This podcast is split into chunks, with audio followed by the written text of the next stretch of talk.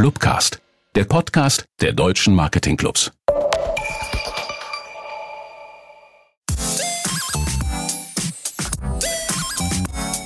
Herr Schoppe, Süßsauer pur, der Frankfurter Marketing Podcast. Spitz die Lausche, wenn du wissen willst, was in Frankfurt in Marketing so geht. Frankfurt ist mehr als Bankfurt. Da sind wir uns ganz sicher. Wir, das sind Alicia, Anne, Kiala, Rebecca, Mirko und Tim. Alle Mitglieder im Marketing Club. Und wir reden mit Machern, Marketing und Medienmenschen aus unserer schönen Stadt über das, was Frankfurt aus und besonders macht. Hallo und herzlich willkommen zu unserer neuen Ausgabe von Hashhoppe Süßsauer Pur.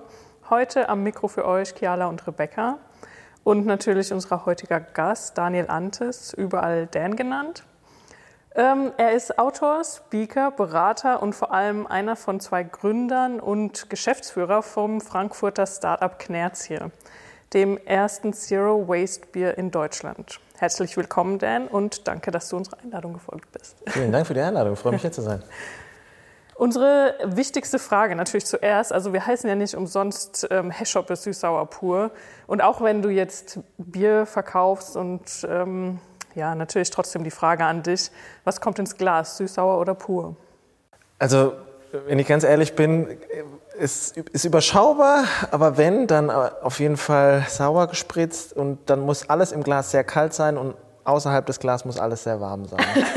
das, ist, das ist eine sehr schöne Situation, in der ich jetzt sehr gerne wäre. Dito, Dito. ja, genau, noch, noch ist ein bisschen frisch, auch wenn die Sonne heute geschienen hat, genau. Ähm, ja, also wenn du jetzt Knerzje in drei Hashtags beschreiben könntest, um mal so einen ganz knappen, kurzen und knappen Start in ähm, eure, euer Unternehmen zu haben? Also unser Hashtag Nummer eins ist äh, Brotbier Beste. Dann haben wir Zero Food Waste und eine Zeit lang hatten wir Hashtag Unfuck Bier. Das haben wir dann mal rausgenommen, weil wir gedacht haben, der Algorithmus mag das nicht, wenn man quasi Flüche im Hashtag drin hat. Ähm, aber eigentlich sind es die drei, ja.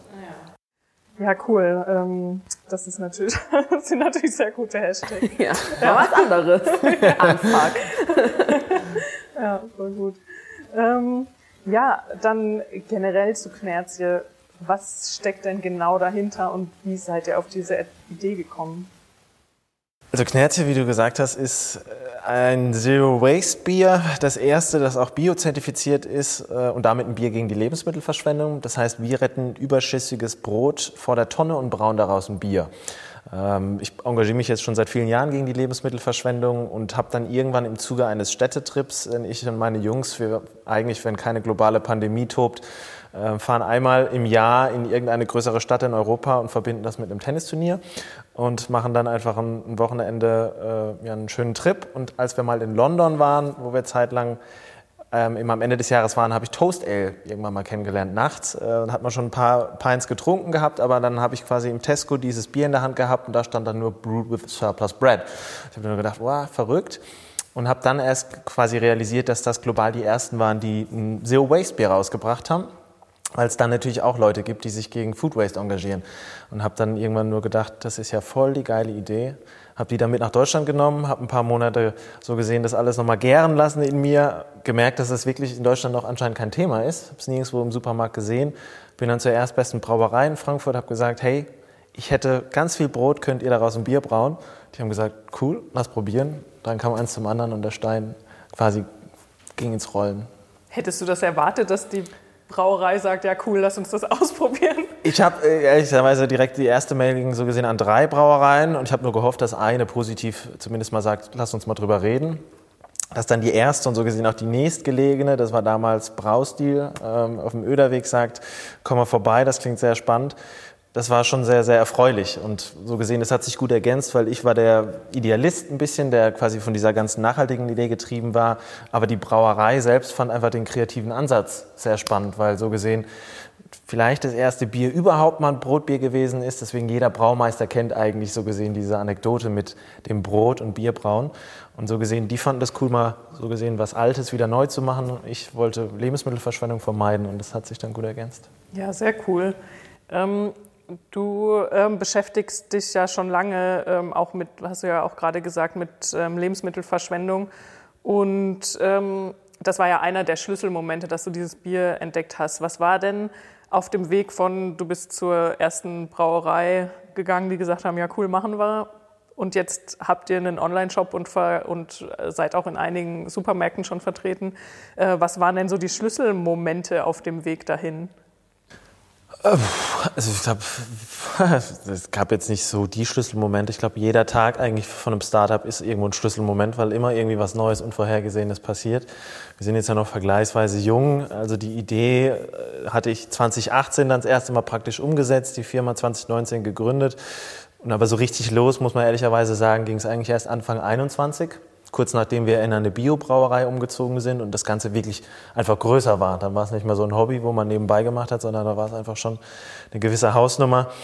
Ähm, das so gesehen, deswegen, das war wahrscheinlich einer der größten Momente, weil dann war klar, jetzt ist ein bisschen Druck auf dem Kessel. Ähm, jetzt musste auch ein bisschen Neudeutsch würde man sagen, als Startup ballern. Jetzt musst du wirklich dann auch, jetzt hast du viel gebraut, jetzt musst du aber auch das Zeug verkauft bekommen, musst Werbung machen, musst Events machen, musst Promo machen. Und dann war halt Corona, ne? Und dann war erstmal so von wegen, ah, Mist, gar nicht mal so cool. Konnten wir nur mit Online-Geschichten irgendwie ein bisschen von uns reden, machen und so gesehen da, seitdem eigentlich ist es irgendwie so ein Durchwurschteln, muss man ehrlicherweise sagen. Also als Corona dann einen weiteren Lockdown gebracht hat, dann haben wir so gesehen einen kleinen Pivot gemacht, als dass wir dann Ende letzten Jahres das ganze Thema Online-Events äh, bespielt haben, weil wir selbst physisch keine machen konnten, gemerkt haben, die Unternehmen haben da irgendwo Need. Und diese klassischen mitunter Bier-Tastings, die sind dann vielleicht ein bisschen fad. Und wir haben dann einfach so ein bisschen Infotainment-Format raus kreiert, haben so ein Pubquiz verbunden mit so gesehen Talk und Tasting und haben das alles dann sehr kurzweilig gemacht, so gesehen ein bisschen wie Wer wird Millionär gucken mit Bier trinken nebenbei und man kann am Ende auch noch was gewinnen. Das kam ganz gut an. Ähm, und so gesehen, jetzt sind wir einfach wirklich am Schauen, nachdem wir Ende letzten Jahres auch eine bundesweite Listung mit Alnatura geschafft haben. Also wir waren so gesehen zuerst regional in Südwestdeutschland. Das kam gut an. Dann hat Alnatura gesagt, könnt ihr alle Märkte? Wir haben gesagt, klar. Und äh, dann äh, haben wir so gesehen jetzt auch eben in den ganzen anderen Großstädten auf einmal eine Marke im Regal. Und dass wir jetzt einfach schauen müssen, dieses Jahr wirklich ein bisschen so gesehen abzuheben, dass wir rentabel werden, weil das ist auch natürlich die Krux eines jeden jungen Unternehmens. Am Anfang verbrennst du Geld. Äh, ich meine, wir sind jetzt so gesehen eigentlich bootstrapped. Also wir haben jetzt äh, die ganze Zeit eigentlich so auf Sicht gefahren, aber merken eben auch, jetzt sind es einfach Größenregionen, da ist es schwierig. Ähm, da sind mitunter die Rechnungen von den ganzen Subunternehmen, den Partnern, äh, sind deutlich größer und äh, Geld ist knapp. Äh, deswegen schauen wir jetzt einfach mal, wie wir in Zukunft weitermachen und das wirklich noch skalieren. Mhm was ich mich jetzt die ganze Zeit gefragt habe, A, wo kommt, wo kommt das Brot her? Und B, wie viel Brot braucht man denn für die Menge an Bier, die ihr produziert? Dass man da mal so ein Gefühl dafür bekommt. Also wir haben das ja relativ äh, einfach runtergebrochen. Eine Flasche rettet eine Scheibe Brot. Das sind ungefähr pro Flasche so 16, 17 Gramm. Das ist dann mitunter das Knärzchen, äh, natürlich je nach Brotsorte. Und das Brot kommt mittlerweile von der Biobäckerei Kaiser. Das ist ähm, eine hier im Rhein-Main-Gebiet aktive Biobrauerei, aber ich glaube mittlerweile deutschlandweit auch die drittgrößte, glaube ich. Also die sind jetzt mittlerweile auch sehr groß, haben dementsprechend leider auch Überschuss. Ähm, wir haben mit Zeit für Brot gestartet, waren aber irgendwann zu groß für die. Also dann hatten die weniger so gesehen Brot über für uns. Äh, mittlerweile kann man sagen, eine Charge, wenn wir einmal produzieren, dann ist das bis äh, so 400 Kilo bis eine halbe Tonne Brot. Das haben wir früher noch mit, quasi habe ich mit meinem eigenen Auto noch da äh, quasi abgeholt. Mittlerweile cool. brauchst du da jetzt halt auch einen Transporter und der ist dann einfach voll mit gehäckseltem mhm. Altbrot. Ja, cool. Also ich muss sagen, finde es eine super Sache. Ich habe auch, als ich nochmal nach dir so ein bisschen gegoogelt habe, auch gesehen, du nennst dich auch Sustainability Ninja. Da habe ich mir auch gedacht, so wow, ähm, Kannst du vielleicht da noch mal so ein bisschen was dazu sagen? Warum auch so dieser starke Sprech und was treibt dich da wirklich jeden ja. Tag an? Also da muss ich auch immer direkt aufräumen, weil das ist eine Sache, die kriegt man oft dann als Frage gestellt. Ich selbst habe mich so nicht genannt, ich wurde mal so benannt. Ähm, das war so gesehen einem Moderator geschuldet, der mich äh, quasi kurz vor einem Vortrag anmoderiert hat und hat dann quasi wahrscheinlich auf meine, aufgrund meiner Vita gesagt, oh, das ist, jetzt kommt ein Ninja, jetzt kommt ein Nachhaltigkeits-Sustainability-Ninja. Und das hat dann irgendwann einfach ein bisschen resoniert in mir und habe gesagt, okay, jetzt packe ich es halt auf die Webseite, lassen wir einfach mal stehen. Das klang irgendwie ganz cool, zumal es gefühlt einfach schon hier und da äh, ein bisschen wie ein Kampf ist. Also es klingt jetzt zu martialisch, ähm, als wie es wirklich ist, aber ich engagiere mich einfach jetzt schon seit vielen Jahren. Es ist meine Passion. Ich finde, das Thema war lange Zeit einfach arg trocken und stiefmütterlich und einfach in dieser Öko-Ecke vor sich hingesiecht. Ähm, aber es gibt einfach quasi keinen Weg dran vorbei. Und wir müssen jetzt einfach schauen, wie wir so gesehen den Karren aus dem Dreck bekommen. Und das ganze Thema Food Waste ist eben eines davon. Und äh, deswegen habe ich so gesehen eigentlich den, diesen Titel seither beibelassen, weil ich mitunter eben auch so ein Tausendsasser bin. Also Knärz ist ja nur eine Sache. Das sind ja andere Hüte, die ich auch noch trage mitunter. Deswegen, das passt, passt aber ganz gut zusammen. Spannend. Du hast auch schon vorhin gesagt, dass ihr hier so in Südwestdeutschland, jetzt gerade auch in Frankfurt gestartet seid. Wir haben auch schon mal das ein oder andere Mal hier so in die Startup-Szene in Frankfurt reingeschaut und man kriegt ja dann doch oft immer noch so diese, ich nenne es jetzt mal positive Vorteile, ach ja, Startup-Szene ist doch eigentlich Berlin und äh, Frankfurt, hm, also ist immer so ein bisschen mhm. abgedriftet, aber ja, wir finden, es gibt super viele coole äh, junge Unternehmen in Frankfurt. Ähm, was macht denn für dich hier Frankfurt so aus einer Start-up-Perspektive passend oder spannend für dich oder für euch?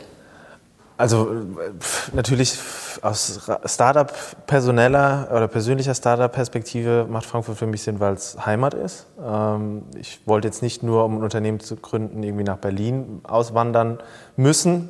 Ähm, vermeintlich, dass das Ding fliegt. Ich glaube, das geht mittlerweile auch an, in anderen Regionen in Deutschland sehr gut. Ich glaube, das Rhein-Main-Gebiet generell ist, finde ich, ein sehr dankbarer ähm, geografischer Bereich so gesehen, einfach weil es eine Metropolregion ist. Hier sind viele starke Unternehmen. Hier ist so gesehen aber auch institutionell, also politisch mehr oder weniger spielt hier äh, eine gewisse Musik. Und deswegen Klar, Berlin ist immer shiny, shiny, aber da sind einfach gefühlt die ganzen Marketing- und Werbekampagnen einfach vielleicht nochmal ein bisschen hochglänzlicher äh, und dementsprechend die Medienresonanz höher, aber es verzerrt ein Stück weit das Bild, weil, wie du so zu Recht sagst, es gibt einfach mittlerweile genug andere Start-up-Hubs auch in Deutschland, die viele, viele spannende Unternehmen rausbringen. Und äh, ich meine, mittlerweile hört man von Frankfurt auch häufiger, dass hier und da vielleicht das nächste Unicorn ist, weil es mittlerweile einfach wirklich schon so krass erfolgreich und prominente Startups geworden sind. Und ähm, ja, deswegen, also ich, ich, so gesehen, ich finde es schön, wenn ich in meiner Heimatregion ein Unternehmen großziehen kann und das so gesehen den Leuten vor Ort dann auch taugt. Deswegen ist es für mich natürlich sehr schön hier. Da geht einem das Herz gleich wieder auf. ja. Und ganz im Ernst, mit äh, so gesehen der Firmenbezeichnung macht es einfach auch Sinn, dass man den Firmensitz in Frankfurt angeht. Ja, stimmt. Das wird in Berlin auch keiner verstehen. Nee. Wie heißt denn das Endstück vom Brot in Berlin? Bestimmt irgendwie Kanten ne, oder Knust, irgendwas ja, genau. Norddeutsches. Genau. Aber Knust GmbH klingt halt auch gar nicht so cool wie Knerze GmbH. Stimmt, ja. Das stimmt, ja. ja, bei uns, ähm, wo ich aufgewachsen bin, oder ich weiß nicht, äh, bei meinen Eltern hieß das immer Knäppchen. Knäppchen GmbH wäre jetzt auch nicht so cool. Ja, ja in Franken wäre es Knatzler. Knatzler. Ja, das ist das Schöne ja eigentlich an der deutschen Sprache, dass sie so vielseitig ist. Und es gibt wirklich so gesehen keinen anderen, noch trivialeren Alltagsgegenstand, der so viel quasi rhetorische oder generell Worte rausgebracht hat. Und es zeigt eigentlich nur, dass wir Deutschen sehr stolz sind auf das ganze Thema Backen und Handwerk und auch Brot und es gibt mitunter, deswegen wäre ich auch ganz lustig, wenn man jetzt in Ostdeutschland, glaube ich, säße, sagt man mitunter ja auch Scherzel oder Erschel, weil das Knerz, ja, genau. Knerz ja an, an, das menschliche Gesäß erinnert und dann die so. Erschel GmbH ist auch eigentlich schon wieder cool. ja, genau. Aber es spaltet auch so, weil ich kenne zum Beispiel im Freundeskreis gibt es so die Fraktion, die sagt so, oh, ich will es auf gar keinen Fall essen und es gibt so die, boah, lass es bloß ja. für mich übrig. Ja, ja total. man liebt es oder hasst es. Ja, das Anfangsstück finde ich immer geil, aber das Endstück, was dann halt schon so das ältere Brot ist. Aber genau das retten wir ja so gesehen. Genau, das wandelt ihr ja dann äh, passenderweise um. Ja, voll gut. Ihr kombiniert ja auch quasi die ähm, zwei Sachen, auf die die Deutschen oft sehr stolz sind. Das gute Brot und ähm, das gute Bier. Also das ist ja schon mal perfekt. Ja. Ähm, du hattest eben gesagt, ihr seid ja jetzt in, ähm, im Alnatura in Deutschland ähm, überall vertreten. Ich habe euch im Teegut schon gesehen, das ist ja auch eher eine ähm, bio-orientierte Kette. Ähm, wie war denn euer Weg dahin? Also war das, war das leicht, in die Regale zu kommen oder? Ähm, äh, also wahrscheinlich vergleichsweise ja.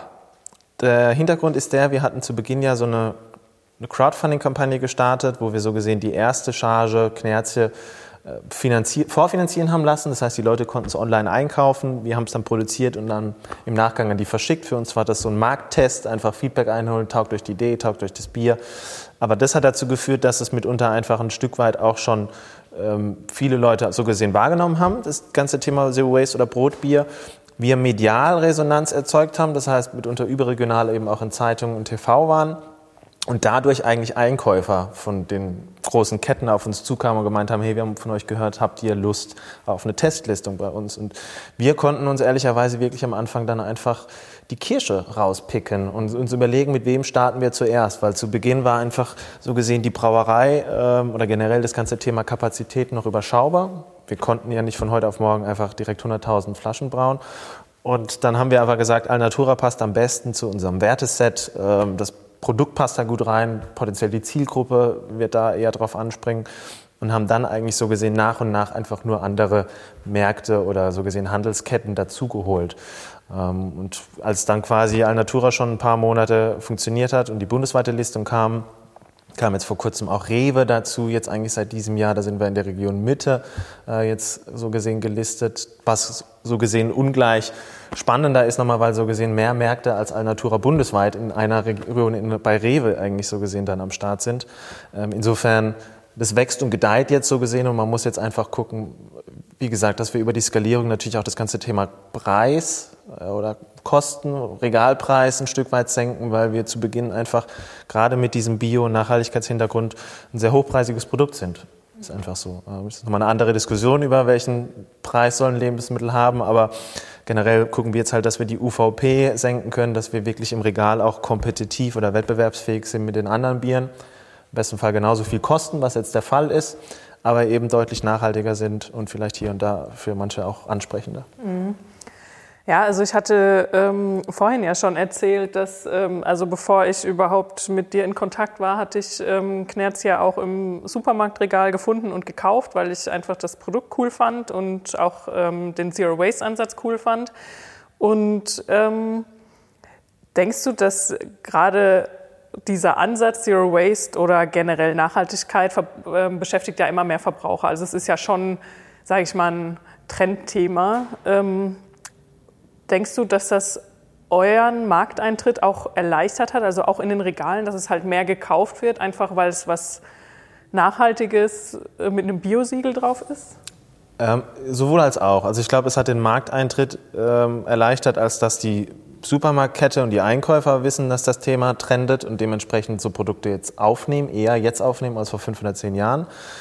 Ähm, hier und da natürlich auch die Leute, die Konsumentinnen ähm, dementsprechend häufiger nach Alternativen greifen, die nachhaltiger sind, die ein Biosiegel haben oder ein Biolandsiegel oder was auch immer. Ähm, aber am Ende des Tages muss man auch ehrlicherweise sagen, ist es mitunter einfach schwierig, weil wir Menschen ja an dieser Verhaltenbewusstseinslücke kranken. Also wir sagen oder wir sind so umweltbewusst wie noch nie zuvor, aber das Handeln hängt, hinkt nach. Es dauert irgendwie, bis es sich dann ein bisschen auflöst, bis Gewohnheiten gebrochen sind, bis vor allem aber auch nachhaltige Alternativen dann auch sexier geworden sind, weil sie erschwinglicher, komfortabler, einfacher, leckerer oder was auch immer sind. Ähm, insofern, das ist gefühlt ein Findungsprozess. Natürlich profitieren wir davon, aber es heißt jetzt nicht, dass das alles easy peasy ist. Also am Ende des Tages ist es ein brutaler Preiskampf einfach.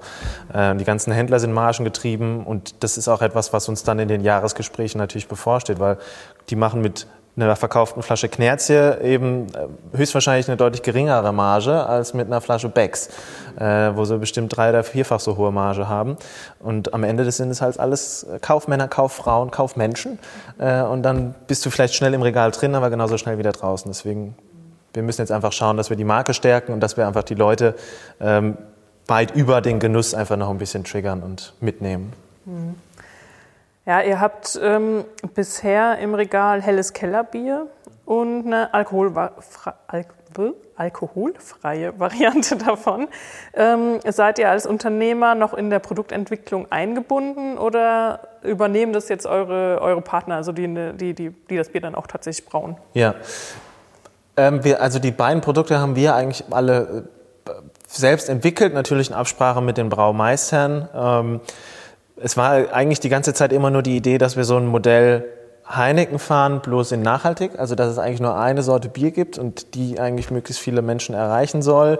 Aber Corona hat dann auch durch den Megatrend Gesundheit irgendwie dazu geführt, dass viele Leute nachgefragt haben, hey, man macht ja endlich mal ein alkoholfreies. Hab ich irgendwann gesagt, okay, lass machen. Und dann haben wir es jetzt äh, so gesehen jetzt mal probiert und das kommt eigentlich auch sehr gut an, aber auch jetzt allein Blick auf die Absatzzahlen ist das nicht vergleichbar mit einem normalen Bier. Deswegen, so gesehen, das sind jetzt erstmal die Haus- und Hofprodukte, kann man sagen, unsere Butterbrotprodukte. Die sind gesetzt, aber der Bauchladen sollte eigentlich jetzt nicht Feuer werden. Es ist eher so, dass wir jetzt gerade überlegen, über Limited Editions, die dann saisonal so gesehen dazukommen, das noch ein bisschen diverser und spannender zu gestalten, aber die würden wir wahrscheinlich auch nicht in den Handel, sondern nur im Direktvertrieb eigentlich vertreiben. Und dann gibt es eben beispielsweise im Winter mal ein Gingerbier, weil ich ein Ingwer-Saft-Startup kenne, die den Ingwer-Trester an mich abgeben wollen. Das heißt, das, was bei der Ingwer-Saftproduktion überbleibt. Und dann hättest du so gesehen auch hier wieder ein doppeltes Upcycling. Ähm, Finde ich ganz nett, aber je mehr Produkte du hast, desto komplexer ist alles. Und das ja. ist jetzt schon genug Arbeit. Ja, ja. Aber dann äh, freue ich mich ja, dass ihr in Frankfurt sitzt und ich dann im Direktverkauf bei euch vorbeikommen kann. Definitiv, ja.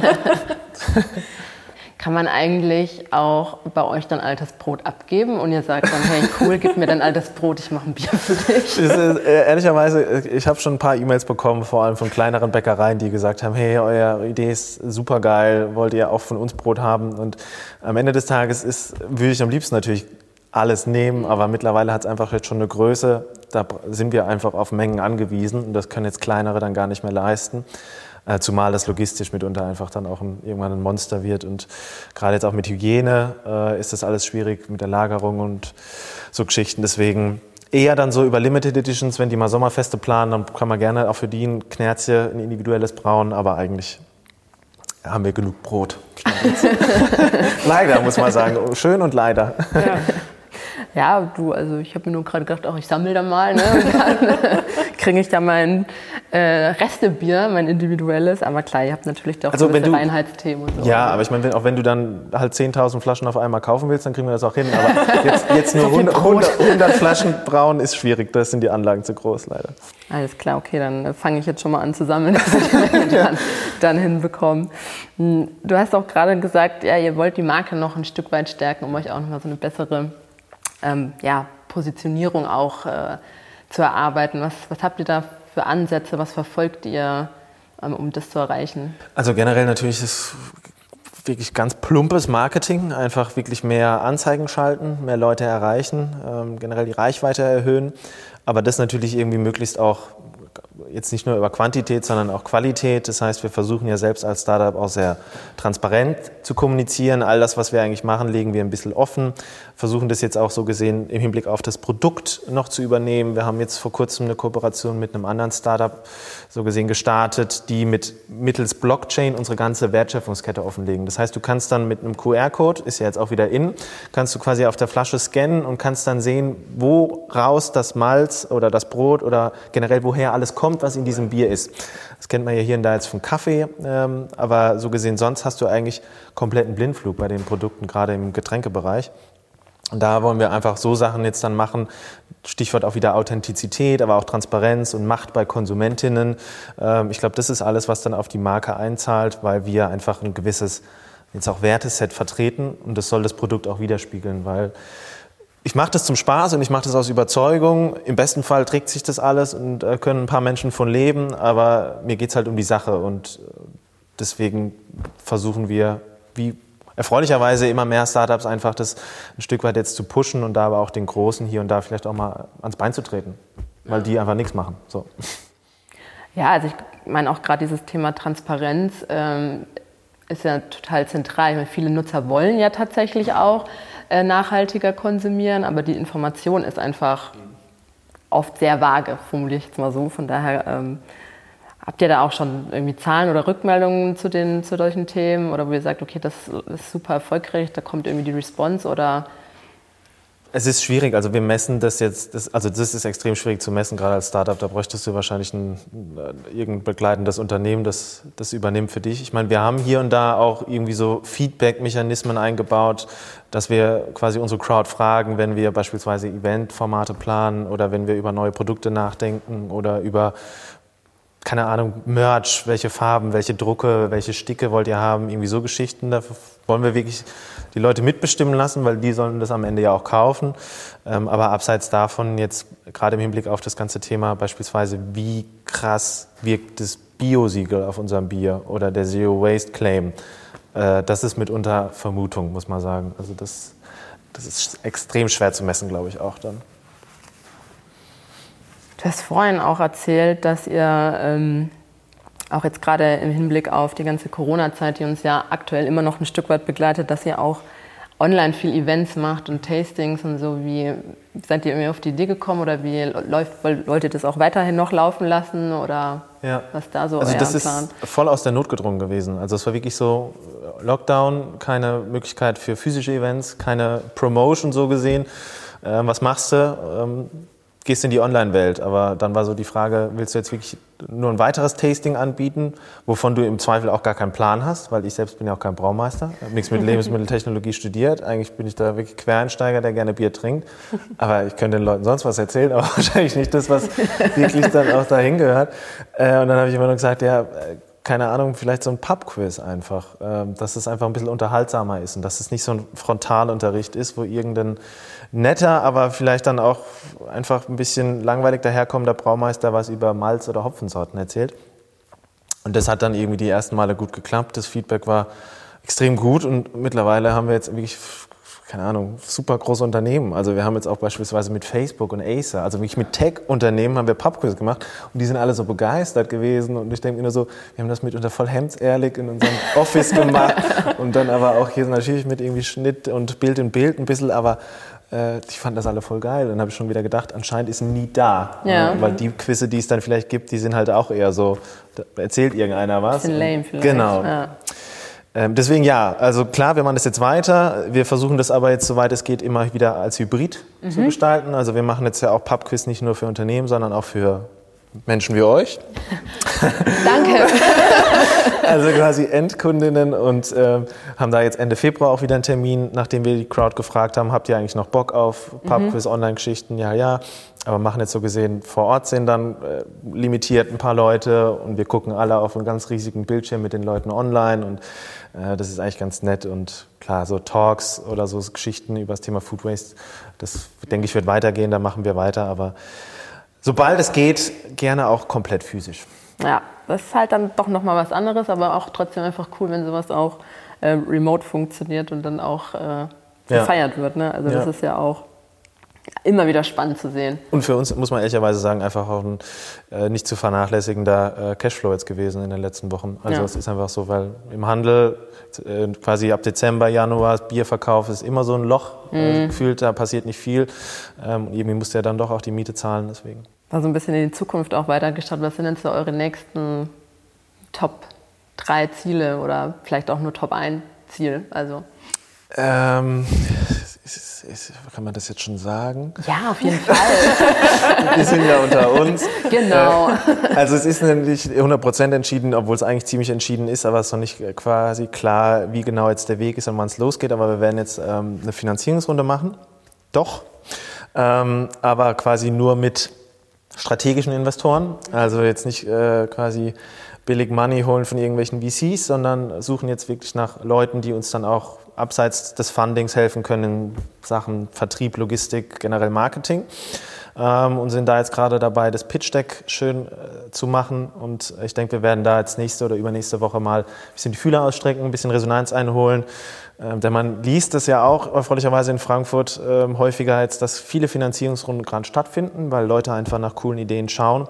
Und wir merken halt gerade so gesehen, dass wir so Tipselschritte machen, aber viel Potenzial auf der Strecke bleibt. Und äh, ich hätte einfach gerne jetzt auch mehr Leute im Team und würde es so wie sich go big or die, die trying. So. Es kann jetzt auf dieser kleinen Flamme auch weiter kochen, ist auch nett, aber wir haben ja eine große Agenda, deswegen warum nicht ein bisschen größer?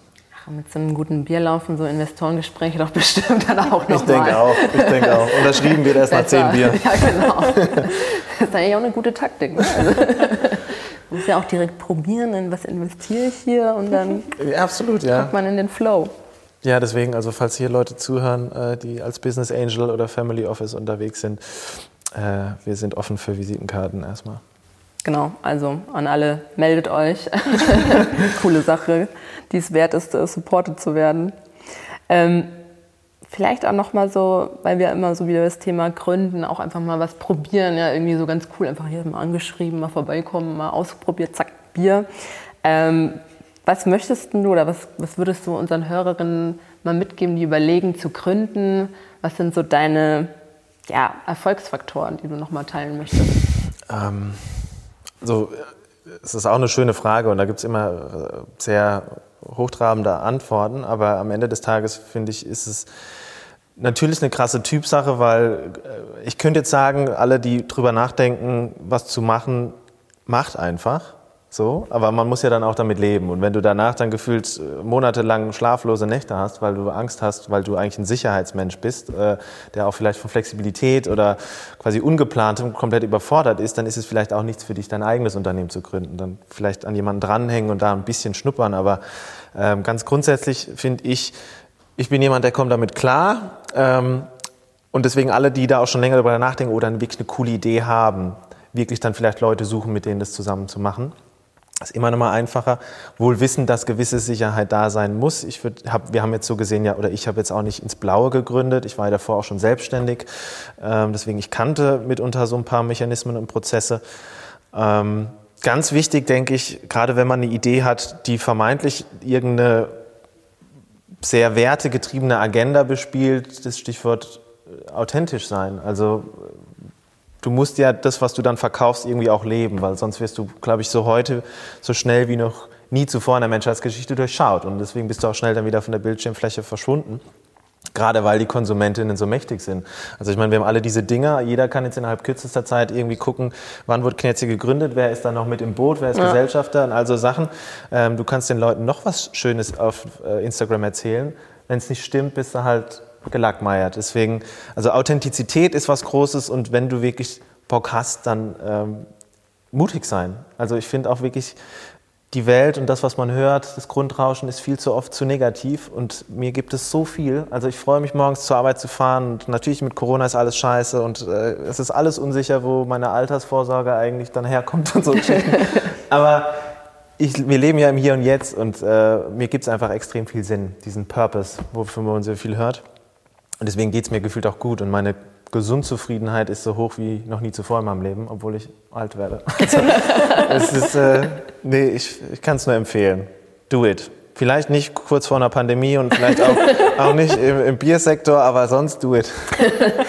Also wenn ihr, liebe Hörer und Hörerinnen, die nächste Pandemie schon voraussagen könnt, dann plant es mit ein. Also. Ich hätte noch eine, ähm, eine Frage, weil du hast gesagt, du bist in Frankfurt aufgewachsen oder in, in der Umgebung Zugezogen. aufgewachsen. Ich, ja, genau. Wo, wo kommst du her? Ich bin übrigens eigentlich bin ich ein Pelzerbu, der in ah. Frankfurt heimisch geworden ist. Ich bin äh, in der Nähe von Mannheim, so gesehen, äh, als Kind aufgewachsen, in Speyer geboren, ähm, aber lebe jetzt seit fast zehn Jahren in Frankfurt. Ah ja, und ähm, wir sind ja auch sehr fokussiert auf den Raum Frankfurt und Rhein-Main. Ja. Ähm, was ist denn in Frankfurt so dein Lieblingsort, Stadtteil? Gebäude. Was Sag jetzt nichts Falsches. oh, das ist jetzt auch so eine Frage, ne? da kann man sich mit einigen verscherzen. Also ich bin, äh, ich liebe ja, lieb ja Bornheim. Ich wohne in Bornheim mhm. und ich liebe Bornheim äh, über alles. Und man wird auch so ein bisschen so ein Kiez-Nazi, merke ich schon. Also ich hole immer alle Leute zu mir. Ich sage immer, wenn wir am Wochenende weggehen, kommt doch nach Bornheim. ähm, aber es gibt viele Orte. Also ich mag es auch gerne am Main. Ich freue mich deswegen sehr auf den Frühling. Äh, ich mag es am Main, ich mag auf die, auf die Skyline schauen. Ich mag das jetzt mit dem Bier in der Hand, ganz unprätentiös, einfach. Ich brauche jetzt auch kein, eine schicke Bar oder so. Mir langt echt eine Wiese ähm, und ein gutes Getränk und coole Leute. Also ich bin da sehr einfach zufriedenzustellen. Dann hat ja Frankfurt zum Glück auch ähm, einiges zu bieten an Wiesen und Orten, von denen man gute Aussicht hat. Definitiv. Ja, super spannend. Ähm, heute viel gelernt über, was kann ich alles eigentlich mit meinem Brotendstück machen? über, ja, mutig sein, voranschreiten, aber auch was Sinnvolles tun, viel ausprobieren, sich weiterzuentwickeln, Vielen Dank, dass du die Zeit hattest und mit uns heute gesprochen hast und ein paar Insights geteilt hast, auch schon so ein bisschen, wie es bei euch weitergeht. Das ist natürlich immer ähm, spannend zu hören. Vielen Dank auch wie immer an unsere Top-Partner Albatros hier für die Aufnahme und für das wie immer coole Setting im Pool. Ihr werdet es dann auf den Bildern hoffentlich sehen. Ja, wenn ihr, also liebe Hörer, noch Fragen habt oder mit einsteigen wollt als Business Angel, dann meldet euch. Ansonsten freuen wir uns wie immer über ein Like, wenn euch die Folge gefallen hat und wenn ihr noch jemanden habt, wo ihr sagt, boah, dann muss unbedingt mal hier in den Podcast, dann meldet uns und bleibt einfach auf Insta, dann seht ihr, was bei uns wieder los ist und wer unser nächster Gast sein wird. Und wir sagen erstmal hier Tschüss aus dem Pool und bis bald. Ciao.